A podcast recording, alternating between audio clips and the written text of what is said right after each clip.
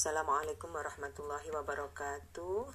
Selamat datang di kelas ekonomi produksi. Hari ini kita akan membahas tentang derived demand, input demand, permintaan input sebagai tahapan di dalam memproduksi uh, suatu barang atau jasa. Selamat datang di Elvara Voice, sebuah podcast yang mempublish materi-materi pembelajaran daring dari saya, Nikmatul, Program Studi Agribisnis Fakultas Pertanian Universitas Islam Malang. Kali ini kita akan bicara tentang permintaan input, eh, pasar tenaga kerja, dan pasan pasar dari lahan pertanian. Coba kita lihat pada PPT halaman 2, Firm Choices in Input Market. Berawal dari rumah tangga sebelah kanan, nah, coba dilihat ada gambar rumah tuh, eh, rumah tangga yang memiliki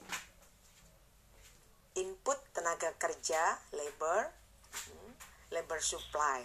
Jadi ada penawaran tenaga kerja dari sebuah uh, rumah tangga. Kemudian penawaran tenaga kerja yang dimiliki oleh tenaga kerja itu akan mengisi pasar tenaga kerja.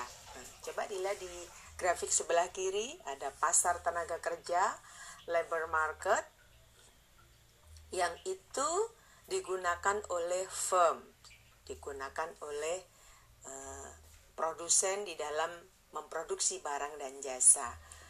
Sumbu sebelah horizontal hmm, itu adalah labor, kemudian yang vertikal adalah upah. Jadi ada hubungan terbalik antara upah dan tenaga kerja, pemakaian tenaga kerja. Ketika upah turun maka jumlah tenaga kerja yang bekerja uh, no. Ini adalah permintaan tenaga kerja. Nah, ketika upah naik maka permintaan tenaga kerja turun. Nah pasar tenaga kerja adalah grafik yang menghubungkan antara upah dan pasar tenaga kerja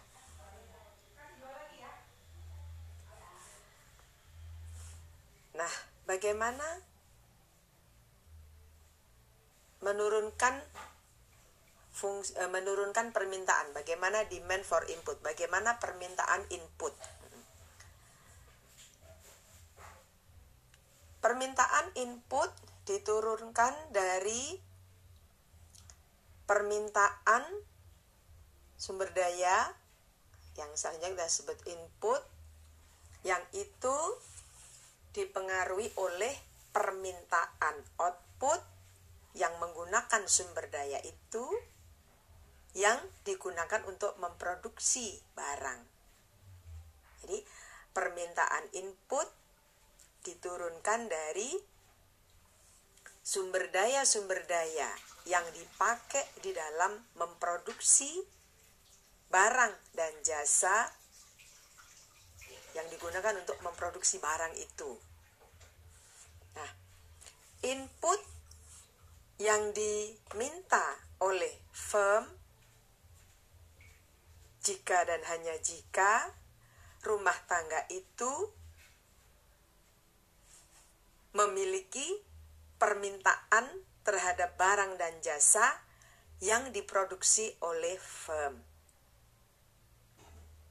Jadi, ketika ada permintaan rumah tangga terhadap barang dan jasa, maka firm akan memproduksi barang dan jasa itu sehingga terjadi permintaan input.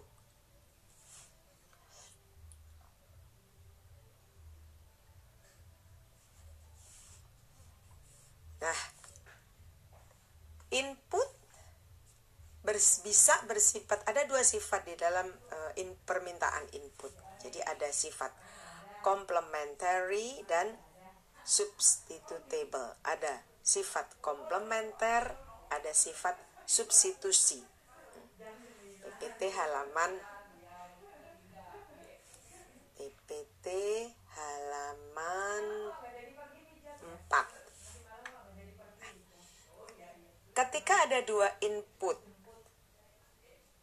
katakanlah X1 dan X2, labor dan length.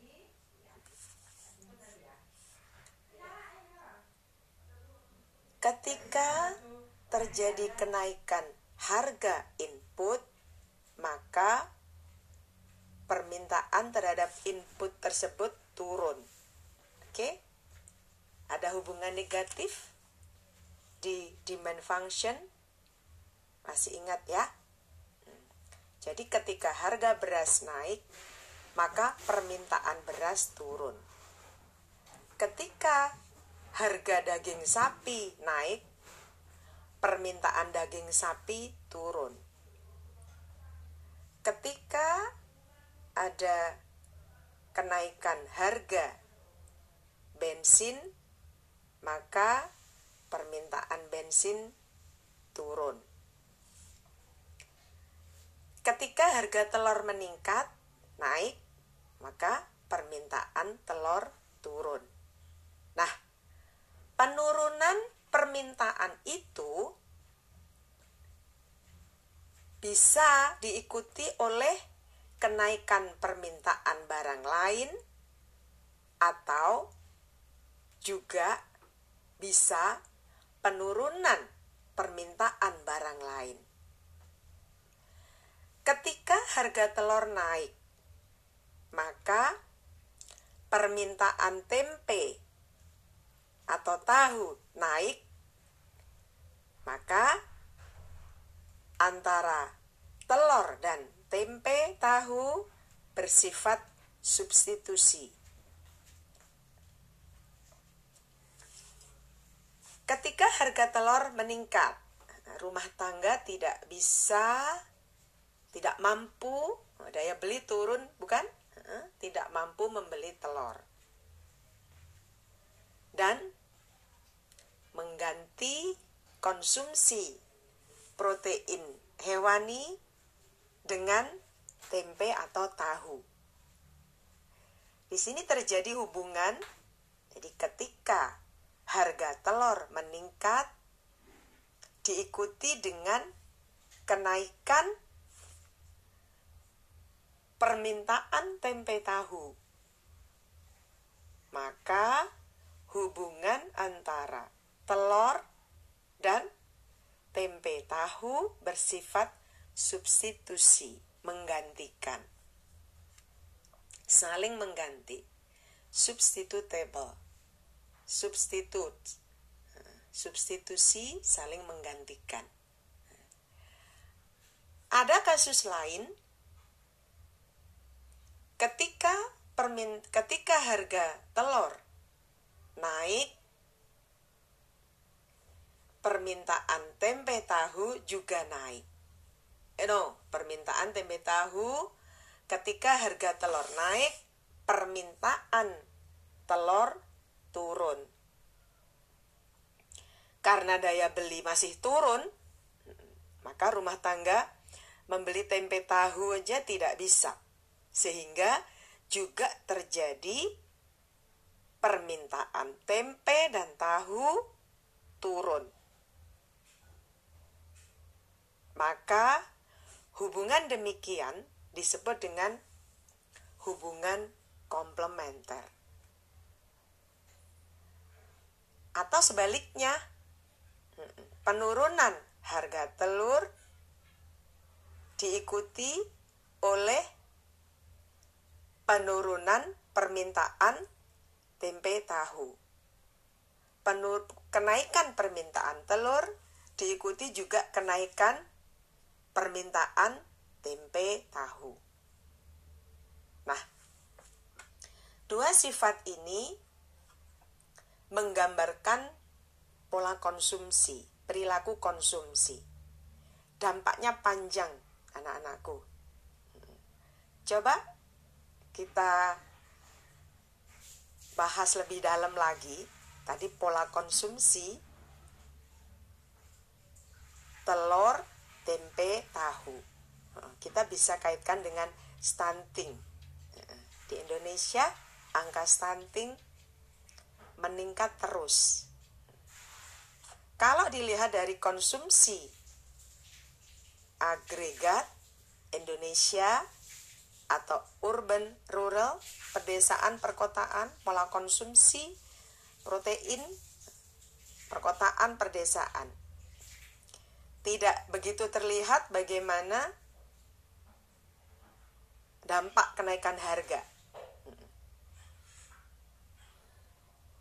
Tapi jadi seakan-akan oke-oke saja nih konsumsi 57 gram per kapita per hari terlihat terpenuhi. Tapi angka stunting kenapa meningkat terus? Kalau dilihat pola konsumsi agregat Indonesia, wah hampir semuanya terpenuhi. Gitu. Tapi dari satu sisi angka stunting tidak turun-turun, bahkan meningkat. Apalagi di masa pandemi daya beli masyarakat turun di banyak sektor. Nah, kalau terjadi penurunan daya beli, kita coba bahas di perilaku konsumsi. Ketika daya beli turun, harga naik, harga naik, kemudian daya beli turun, konsumsi turun, nah, permintaan turun.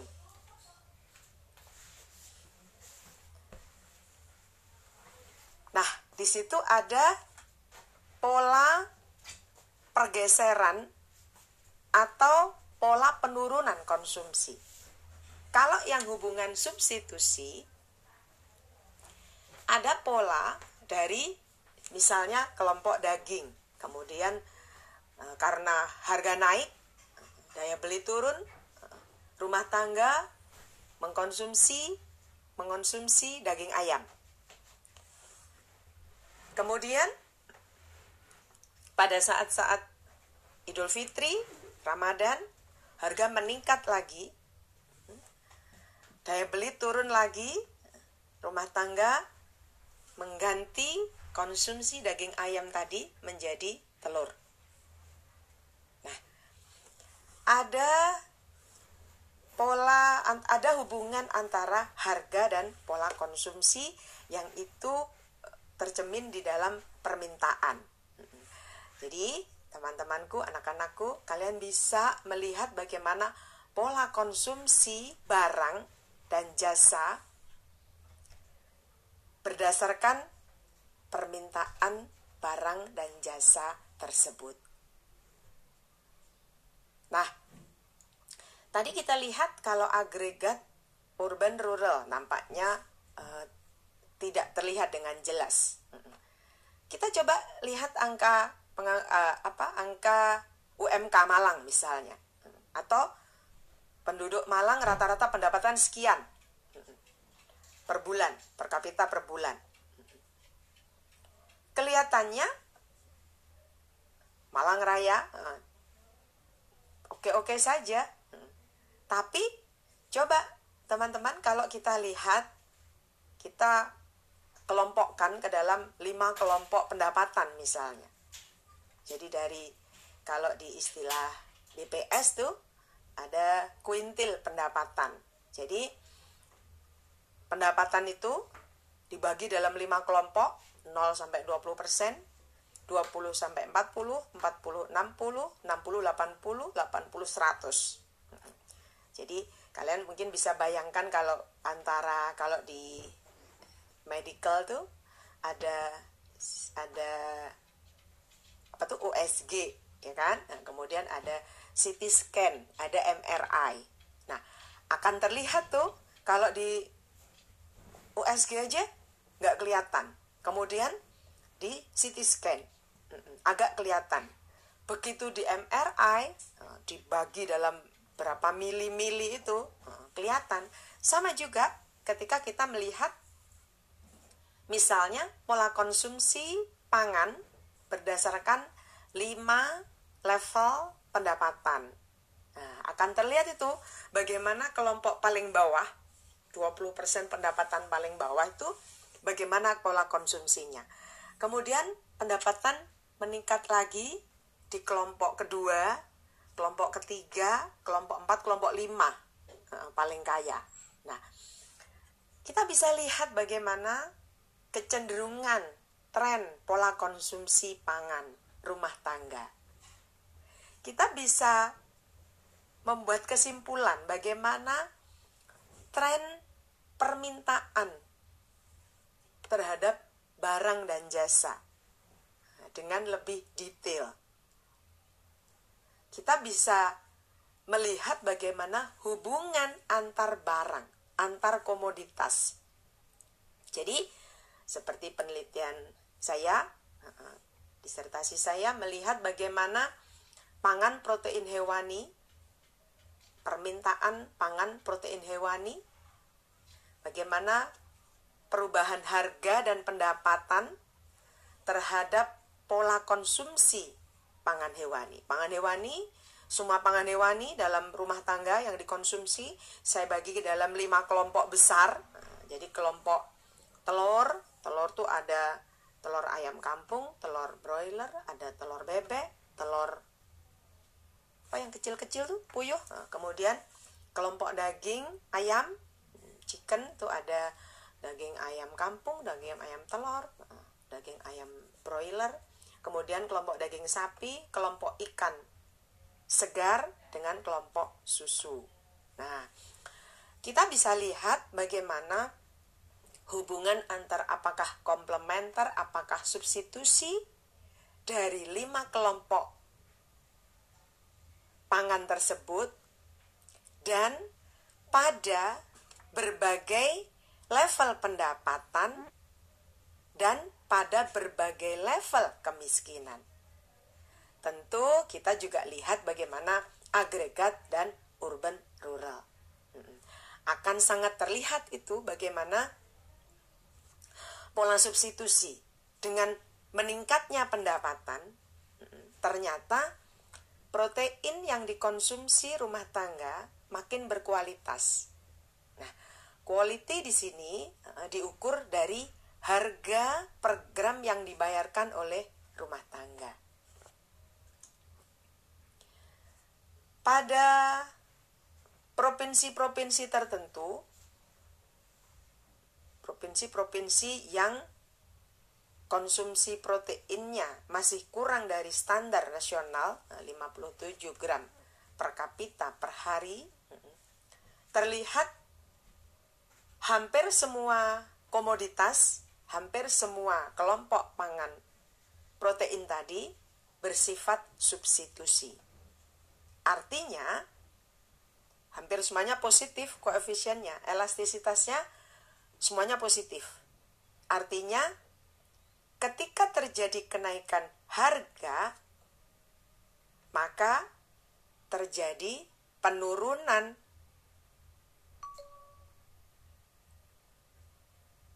jumlah penur, terjadi penurunan jumlah permintaan. Berarti itu terjadi penurunan jumlah konsumsi. Dan ada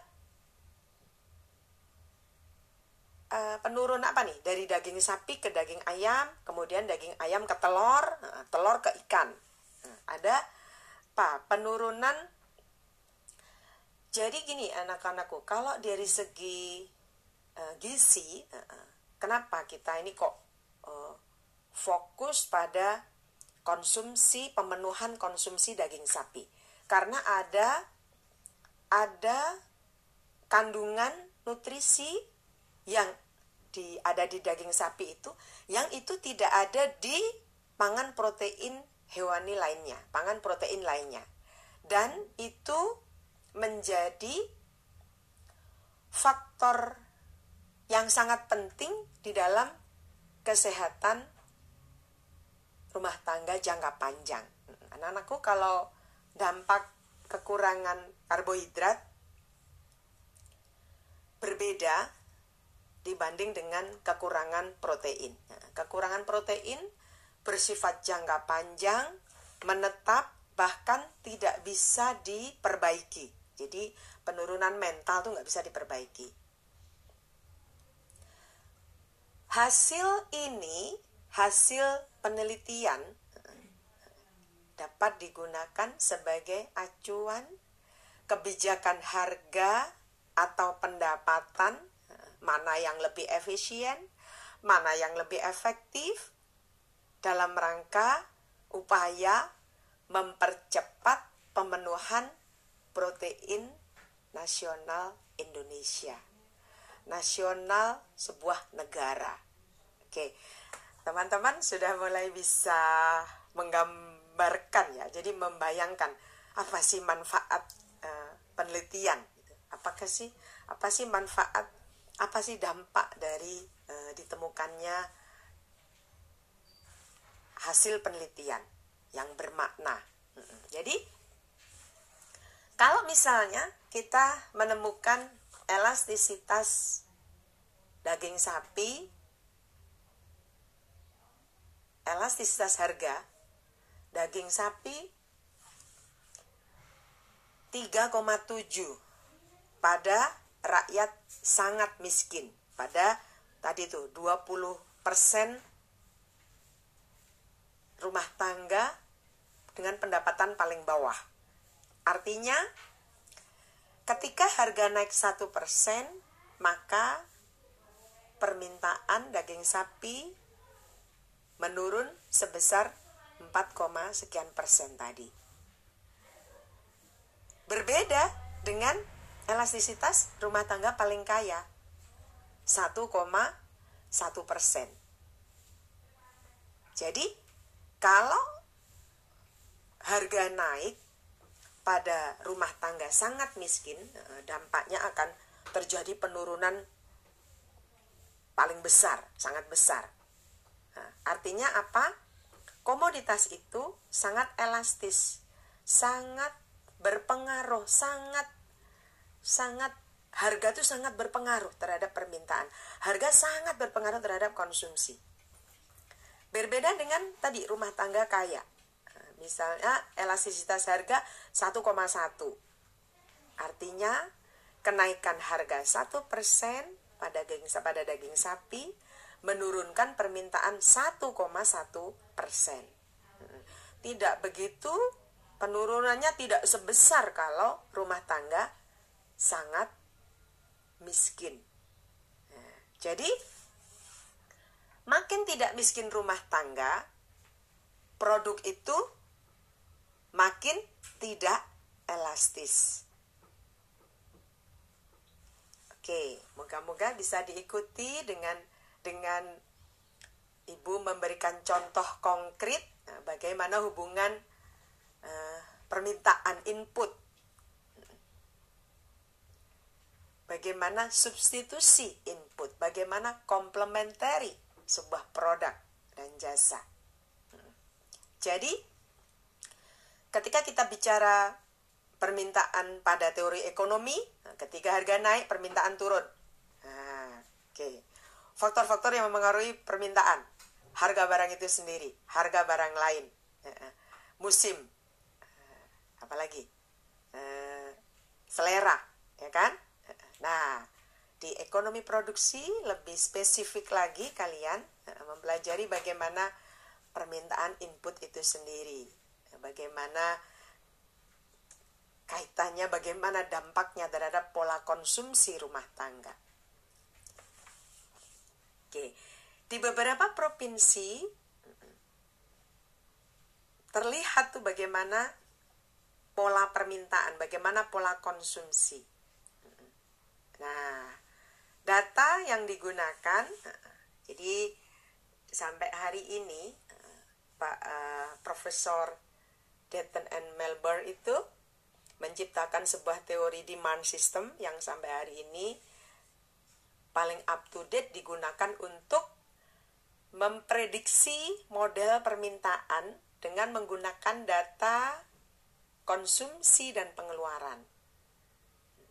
Jadi, teman-teman bisa eh, moga-moga bisa apa memahami lebih memahami lagi eh, bagaimana pengukuran data yang tepat, bagaimana penggunaan data yang tepat untuk menyelesaikan untuk menggambarkan terhadap masalah yang sedang kalian ambil. Jadi kita kalau memprediksi permintaan kalau ada banyak cara, namun yang paling menggambarkan adalah data konsumsi dan pengeluaran. Beberapa teman pernah pertemuan yang lalu ibu singgung kakak kelas kalian permintaan jagung dengan produksi jagung 10 tahun. Hasil penelitiannya bias salah ya karena tidak bisa mencerminkan karena data kurang banyak kemudian e, kalau memprediksi permintaan jagung dari konsumsi dan pengeluaran rumah tangga terhadap jagung akan jauh lebih menggambarkan akan jauh lebih apa predictable untuk memprediksi permintaan jagung. Nah, Prof. Dayton Melbert itu mendapatkan hadiah Nobel. Uh, dia beliau menghitung bagaimana permintaan bagaimana permintaan input, bagaimana permintaan barang dan jasa dengan menggunakan data konsumsi dan pengeluaran. Nah, karena itu uh, paling menggambarkan paling menggambarkan uh, fungsi permintaan, paling menggambarkan pola konsumsi dan pola konsumsi digunakan untuk me mengestimasi permintaan barang dan jasa. Oke, komplementari dan substitusi. Moga-moga udah lebih paham. Nah. Kemudian di slide berikutnya. Oke, tadi uh, sudah bisa buat gambaran tuh bagaimana elastisitas harga, elastisitas pendapatan. Nah, kalau kalian di mikro ada Marshallian elasticities, kemudian ada Higgsian elasticities, kemudian ada income atau expenditure elasticities. Oke, sambil dibuka lagi di mikro uh, untuk lebih bisa memahami bagaimana produksi. Karena dari informasi permintaan itu menjadi informasi yang sangat berharga bagi produsen untuk memproduksi barang dan jasa. Nah, tentu kalau permintaan tinggi akan memacu produsen di dalam memproduksi barang dan jasa. Oke? Logis bukan? Jadi informasi demand sangat penting bagi produsen. Kalau permintaan rendah, ya kalau memproduk kemudian produsen memproduksi tinggi, nggak akan laku di pasar. Nah, jadi informasi, prediksi, estimasi permintaan menjadi informasi yang sangat berharga bagi produsen untuk memproduksi barang dan jasa. Nah, sekarang kita bicara dari segi produsen nih, diminishing return. Ada pengembalian diminishing return, ada pengembalian yang bersifat apa menurun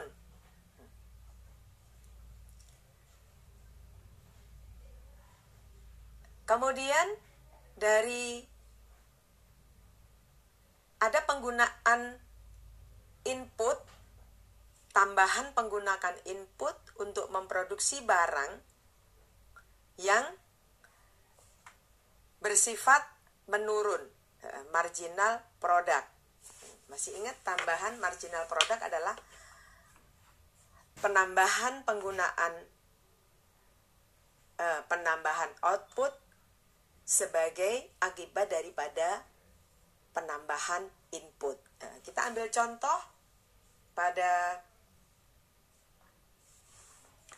marginal revenue product. Uh, the marginal revenue product MRP adalah tambahan variabel input, tambahan revenue variabel input sebagai akibat dari adanya tambahan penggunaan input. Jadi eh, kita ambil contoh konkret aja nih halaman 7 marginal revenue product per jam tenaga kerja di sandwich production. Nah, jadi jadi bagaimana tambahan revenue produk per jam sebagai akibat adanya penambahan satu tenaga kerja. Coba lihat di kolom satu total penggunaan tenaga kerja, total labor unit employees dari nol, kemudian kolom 2 total produk sandwich per jam, marginal product of labor per jam. Kolom berikutnya harga PX.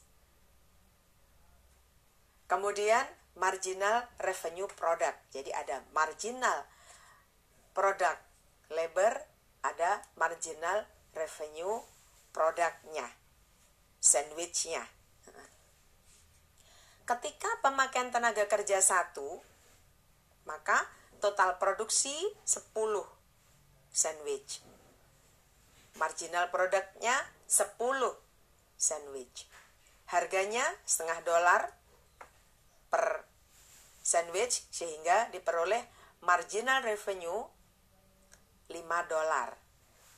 Jadi marginal revenue diperoleh dari marginal produk kali X kali price dari kali harganya sandwich.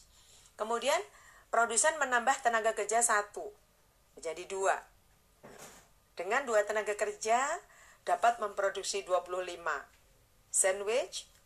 Kemudian marginal produknya berarti dari 10 ke 25 15. Ada tambahan produksi ada tambahan produksi dari penambahan satu tenaga kerja Nah, menjadi 15. Nah, harganya setengah dolar per sandwich, nah, maka didapatkan marginal revenue tujuh setengah dolar. Kemudian produsen menambahkan tenaga kerja satu lagi menjadi tiga. Produksinya sandwich 35 berarti ada penambahan produk.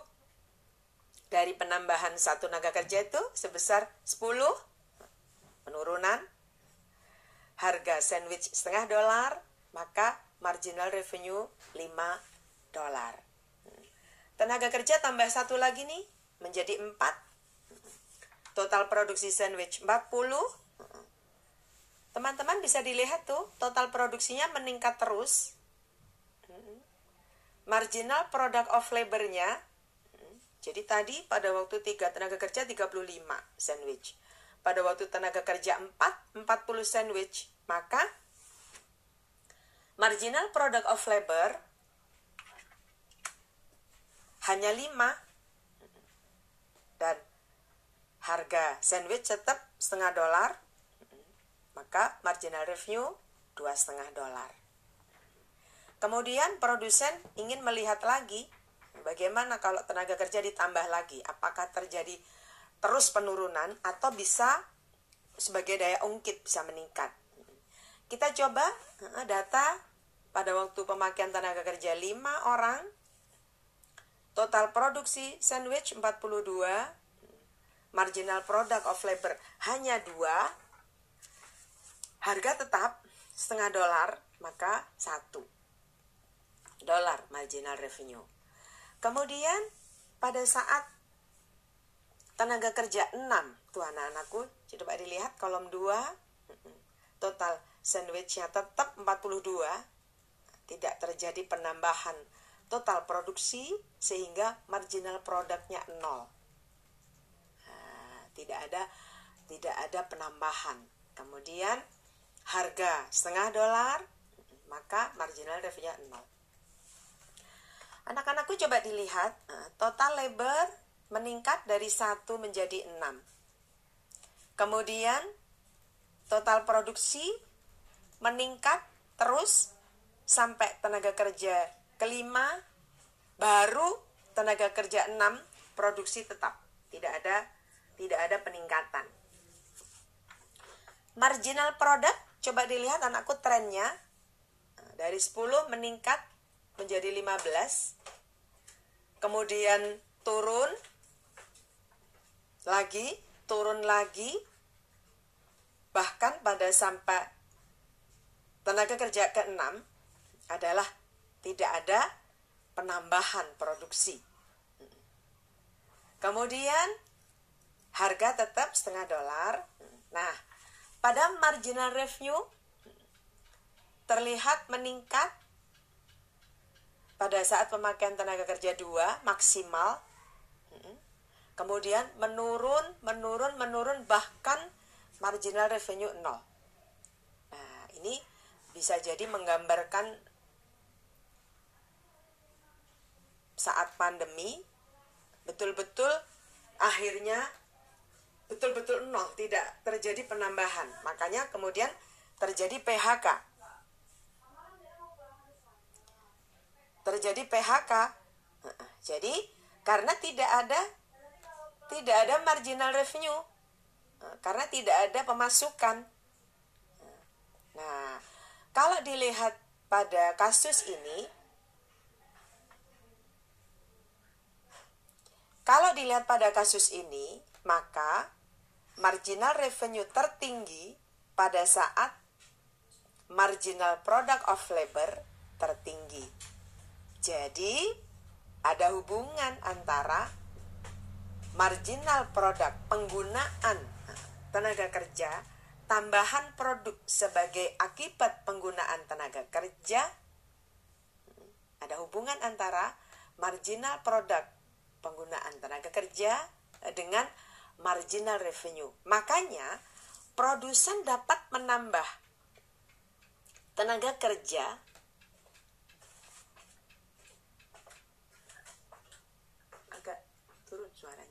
Maka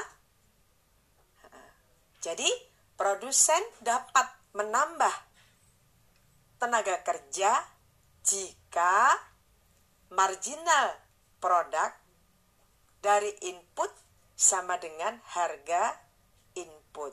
Oke? Okay? Anak-anakku sudah bisa nih menurunkan bagaimana bagaimana hubungan antara marginal revenue product dengan price. Jadi produsen tuh nggak bisa terus nambah terus apa uh, nambah terus tenaga kerja kalau tidak diimbangi dengan uh, kalau penambahan itu tidak diimbangi dengan harga input. Nah, coba dilihat di slide halaman 8 halaman 8 Diilustrasikan di gambar marginal revenue product per jam per hour of labor in sandwich production ini. Nah, tuh. Anak-anakku bisa dilihat ada secara grafikal bisa dilihat lebih jelas. Ada awal-awal grafik ungu tuh naik, kemudian maksimal pada tenaga kerja 2, maksimal pada penggunaan tenaga kerja unit of labor 2 tuh 15 kemudian penambahan tenaga kerja meningkat terjadi penurunan marginal revenue product nah ketika harga output konstan maka marginal revenue product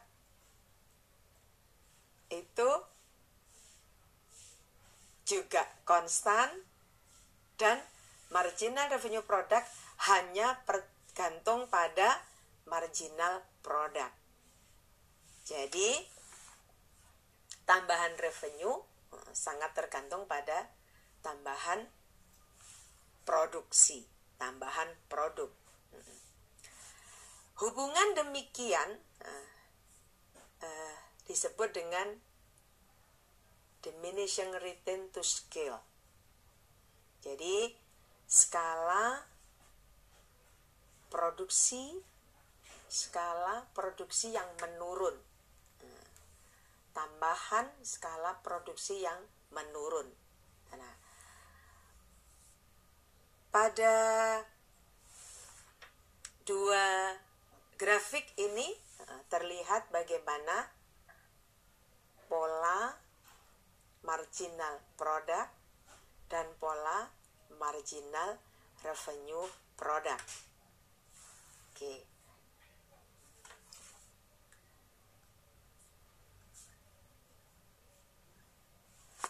Oke, Ibu ini tanpa terasa sudah 40 menit memberikan penjelasan ini uh, sampai pada halaman 8. Uh, Moga-moga bisa lebih difahami, uh, bisa diulang uh, penjelasannya bila kurang paham. Uh, dan minggu depan kita lanjutkan pada bagaimana firm menggunakan produksi ganda. Nah, nanti kita bahas lebih detail lagi bagaimana marginal revenue product dan penggunaan input untuk dua produksi, kemudian ada short run demand curve untuk single produksi, ada permintaan jangka pendek, ada permintaan jangka panjang dari. Oke, yang itu semua menjadi acuan berharga produsen di dalam memproduksi barang dan jasa. Sekian, sampai ketemu materi berikutnya. Sampai ketemu minggu depan. Wassalamualaikum warahmatullahi wabarakatuh.